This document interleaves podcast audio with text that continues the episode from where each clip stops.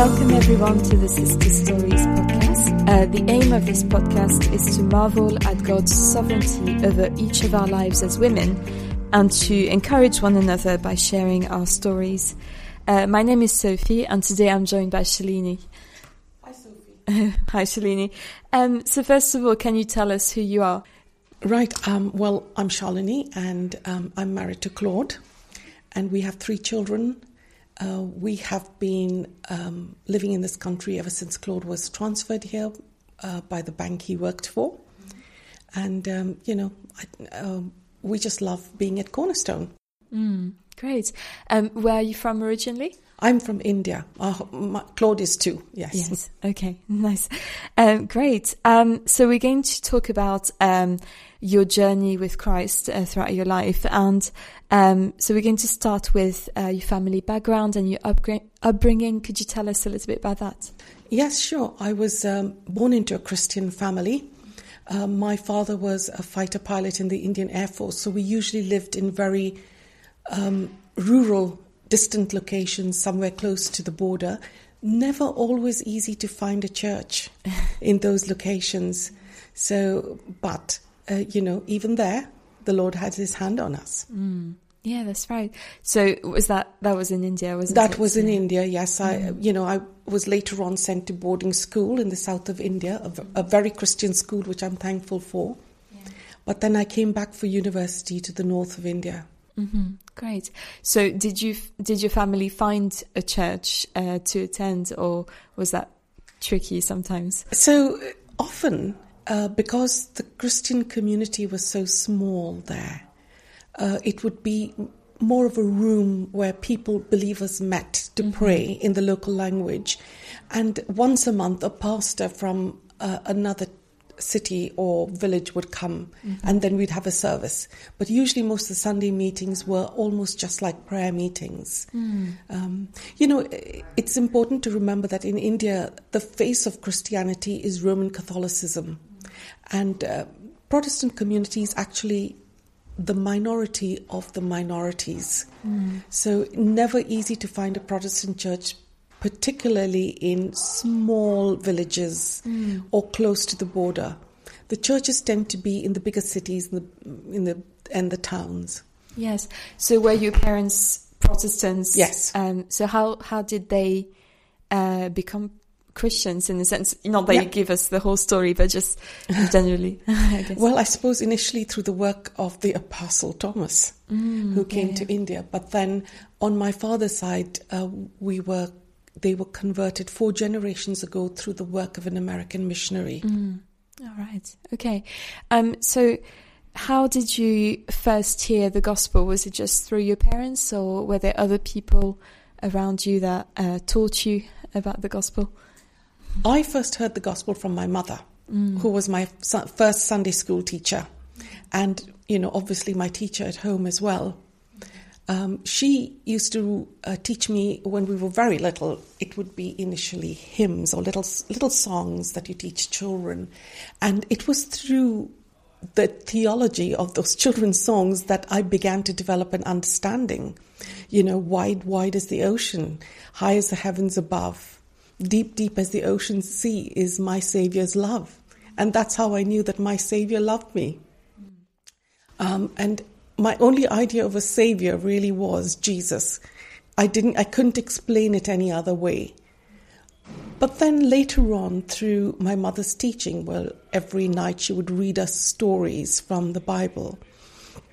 And one particular night, um, you know, she read um, I think it was from John 20, 29, where she was telling us the story of the Apostle Thomas.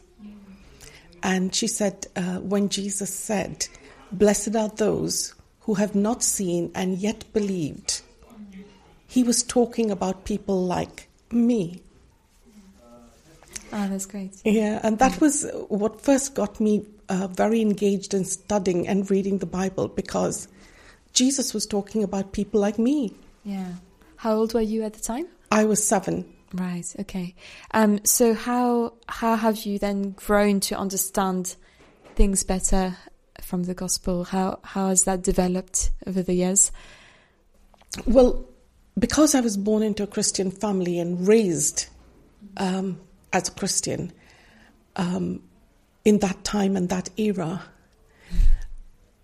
the only way people like me actually can point to an understanding of the gospel is through a process and not through a one time event. Yes.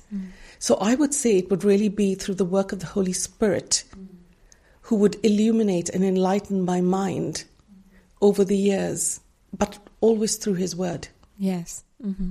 Would you read the word as a family usually, or on your own? Or So we tended to read with my mother, uh, and as a family only on Sundays. And uh, we started reading it on our own as well. At that time, the only uh, Bible that was available to us was the KJV. So often when I'm asked to quote, it comes out in KJV.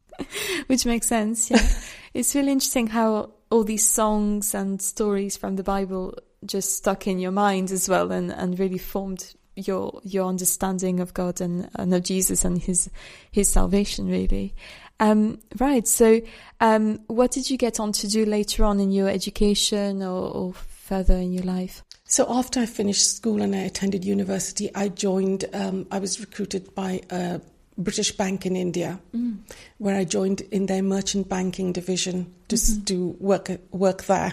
Yeah, Uh, it was there that I met Claude. I was going to ask actually. Great. Okay.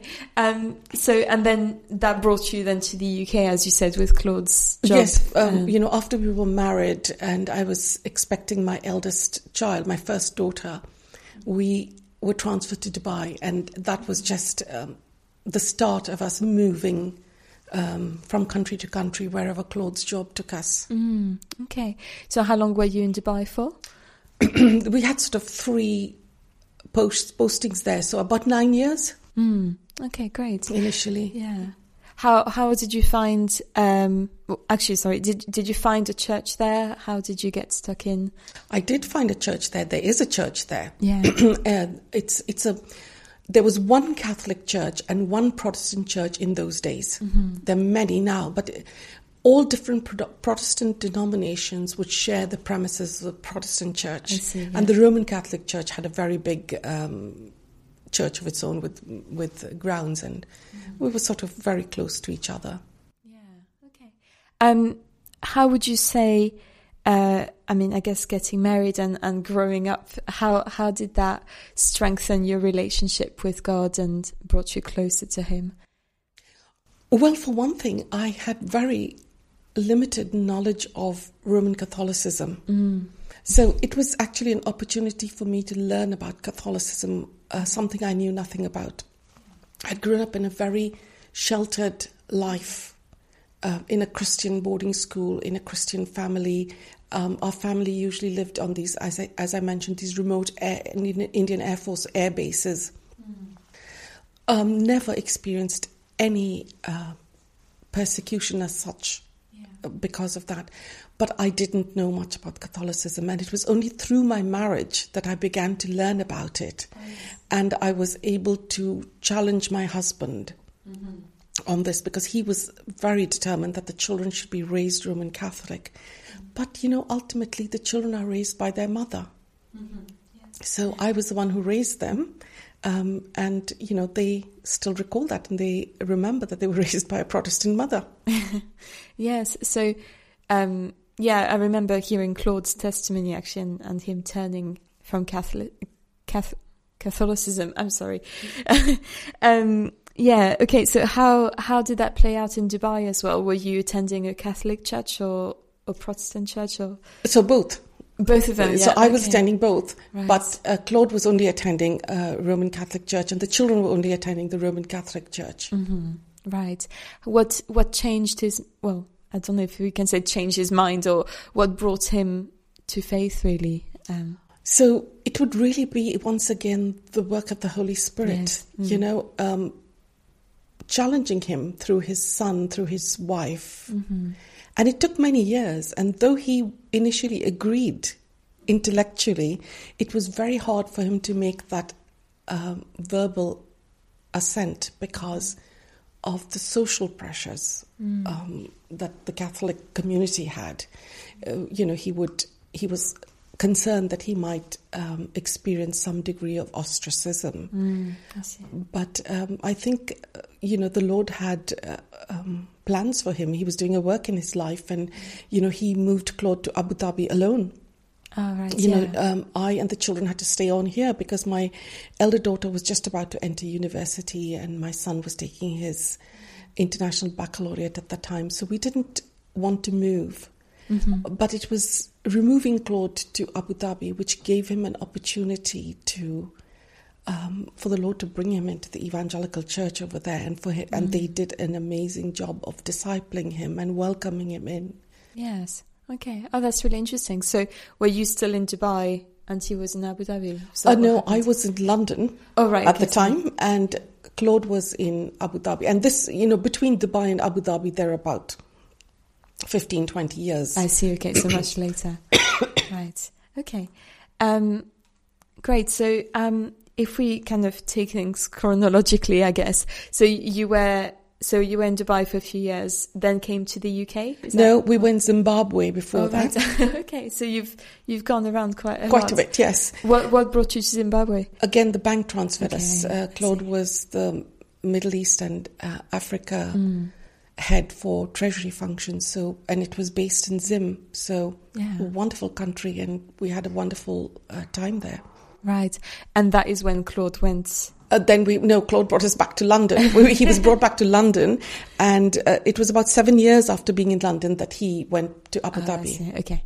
Right. So quite a few years later of, of just, um, were you still both attending separate churches then or? So I would go with him to the? Catholic Church Yeah. quite often, which was actually a great learning experience for me. Mm. It was only through sitting there and listening to what was being said that I could make my challenges. yes. So the course, Lord uses everything redemptively, even you know you're uh, tortured sitting through things that you that are to you completely apostate. Mm. He's teaching you something. He's teaching you to feel great um, pity and sadness and love for the people who are sitting there and not who are there faithfully there, but not hearing the truth. Yeah. And maybe not questioning as well what they're. There was never a question of questioning anyone in the Roman Catholic Church. Yes. Mm. yeah. So how how would you um in this time what what were your conversations with Claude like in terms of questioning his thinking or um yeah I don't know what was it like yeah. So I could question everything based on a biblical Mm. assumption. I could point out that when a Roman Catholic priest stood at the top of the altar and declared that the assumption of the Virgin Mary was a fact established in the Bible, I could challenge him and ask him to show me yes mm. even if it was the Roman Catholic Bible, which is slightly different to the Protestant Bible, Yeah. I would Mm. be very interested. yes mhm. But it was that's just one example of what um, of how I could make these challenges. yeah and I guess bringing it back to to the Bible and to the gospel is very important isn't it Absolutely, to the, through truth-filled scriptures. Exactly. Yeah. Oh, that's great. That's really interesting. How how was his response? Was he open to these conversations, or was that difficult sometimes? So initially, he was not really open to it because he couldn't make a defense. Then he began to become uh, embarrassed by it, and then after that, um, you know, the, the Lord working in his heart, he began to question it himself, and that was the point where the rubber met the road. Yes, I see. That's really interesting, isn't it? And it could take it can take quite a long time in some in some cases, I'm sure, uh, and in this in his life as well. Yeah. Um, okay, great. Um, so obviously you're you're now in the UK and you've joined Cornerstone um, a few years ago now, I think. Yes, uh, four years now. Right. Oh, great. Um, so how, I I wonder, because you've been through, you've been living in quite a few different countries. I wonder how, um, what differences you've noticed maybe in the way people, uh, worshipped or lived. Is there anything noticeable that you would say in that? Well, obviously, yes. You know, I was quite. Um, every country has their own culture and their own yeah. way of worshiping. But if you if you stay within a Christian culture, Mm. it's pretty similar. Yeah, that's Right? Amazing, isn't it? You have that common ground. Mm, yeah. So um, I assume when you came to Cornerstone, it felt like home, essentially, or, or Yes, Yeah. absolutely. So I had never been a member of a non liturgical church, if, for want of a better description, before. Um, but uh, I, I just felt that this would be our home, and it is. yeah, that's great. How did you hear about Cornerstone in the first place? So when we were living in Putney, all our children had left us, you know, for work and jobs and university and things like that. And Claude and I were rattling around in this five bedroom house. And I had recovered from a very serious spinal injury. So it was not easy for us to manage living there. So we wanted to downsize to something smaller, three bedrooms. And as we were looking for places to where we would seek um, our next home, we were actually looking at churches first in the area because we wanted to have a church that was um, close to us. Yes. And uh, we can all look at churches on a website and um, make our assumptions. Yes. And I do that quite often uh, as part of my role in BSF. But um, I actually asked my son, who at the time was an ordinand in the Church of England. And he said to me, he said, Mummy, I know you, and this will be the church for you. Cornerstone, you mean? Yeah. Oh, that's great. That's really nice. Um, great. Uh, so you mentioned BSF. Can you tell us a little bit about what that is and how you're involved in that ministry? So, Bible Study Fellowship is a parachurch organization which focuses 100% and only on the in depth study of the Bible. We take um, a book and we would probably take over a year to study it, 30 lessons over a year, um, going in depth into it. Um, I remember joining Bible Study Fellowship. I'd never heard of it uh, after the spinal injury that I had when I was in so much pain. And my mother said to me, You know, there's this new Bible study uh, that's just recently opened in Secunderabad, which is a city that she lived in in India. And she said, I think this will be perfect for you. Because she could see that I needed to take my mind and thoughts off my physical pain. Um, and I said to her, "Oh, I've never heard of this, and I'm so you know in tune with what's happening here in London, in especially in the Christian world." And she said, "Oh, look for it. This is London. There's bound to be one." And I went online and I found uh, that they had not one but two classes in in London. So I emailed them and they welcomed me in there and you know, it was just a wonderful experience for me. I went there limping in pain with, um, I could barely walk because I just recovered from this surgery. And, you know, they prayed with me, for me, over me. And it was just wonderful. I was able to not just um, approach the study of God intellectually, but also spiritually Yeah. and add it to my spiritual disciplines. Mm. Oh, that's great.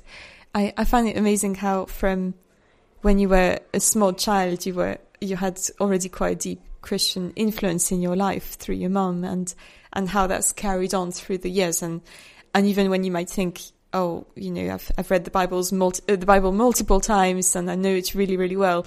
The Lord brought something yet different into your life, and and deepened that that relationship with Him and that understanding. That's that's amazing. It is, and I'm very thankful for it. Yeah, I'm sure. um, and um, so you're you're now involved in this ministry. What what exactly do you do um, through that ministry? So um, I spent, a, you know, the last ten years basically uh, serving in Bible study fellowship in many different capacities, Yes. and now I uh, look after. Bible study has areas, so I look after the area of the UK, the southern UK, Ireland, Northern Ireland. I look after the classes there, the opening, the spiritual development. I invest a lot of um, time in the spiritual development of my leaders as well. We look for leaders. We look for uh, host churches that welcome us to partner with us and share with us the study of the gospel, and there are so many churches who open their arms and welcome BSF in. Mm, oh, that's great. And that is done all online, I assume, through. No, it's, oh, uh, oh, we, we, we have both online and in person. Right, okay. The online became much stronger post pandemic, during the pandemic Yes. and post pandemic time, Mhm. but uh, we, um, we have in person classes as well. Mhm. Because there are a lot of people who want to be there for uh, the Christian fellowship as well. Yes. Hmm. Oh, great. Would that be linked uh, necessarily to a church, or could that be in someone's house or in different locations? It could be in someone's house, but we need to ascertain uh, and Yeah. make sure all the safety standards are in place. Mm, But we prefer to have them in churches. Yeah. Okay. Oh, that's great. And I'm sure that helps the churches as well to bring people together and, and maybe people who haven't heard the gospel before and could be used as an evangelistic tool as well. Um, so I think you're, you're reaching a lot of nations through this ministry, aren't you? Um, yeah. So have you been working purely in the UK or, ha- or you said Ireland as well, but um, have you been doing other roles with other countries as well? I was initially, when I was just doing the online Mm. segment, I was reaching uh, people literally around the world. Yeah. Uh, I had a group of leaders whom I used to train who were based in Papua New Guinea. Oh, wow. and they woke up at four every morning to join my leaders' meeting, which was seven o'clock in the evening UK time. And I was so humbled by that because there they were, Mm. ready, prepared for this meeting at 4 a.m. in Papua New Guinea That's, because they that's wanted to serve the community there. And it's very humbling when you see um, how much people are willing to give up because they they share the vision of BSF. Mm. You know, uh, I am not a gifted evangelist, and probably in all the many conversations I've had with people over the years, challenging them, I don't know how many people have actually come to faith in Christ because of that. I can think of just two or three.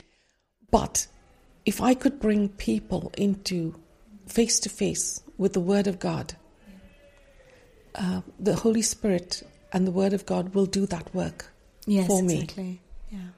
Yeah, that's amazing, and it's amazing to know that we can trust God with our little efforts, um, and He will He will do great things. Won't He? Absolutely. Just go Yeah. there, Lord. I don't even have two loaves. I just have crumbs. Will you accept them? Mm, yeah.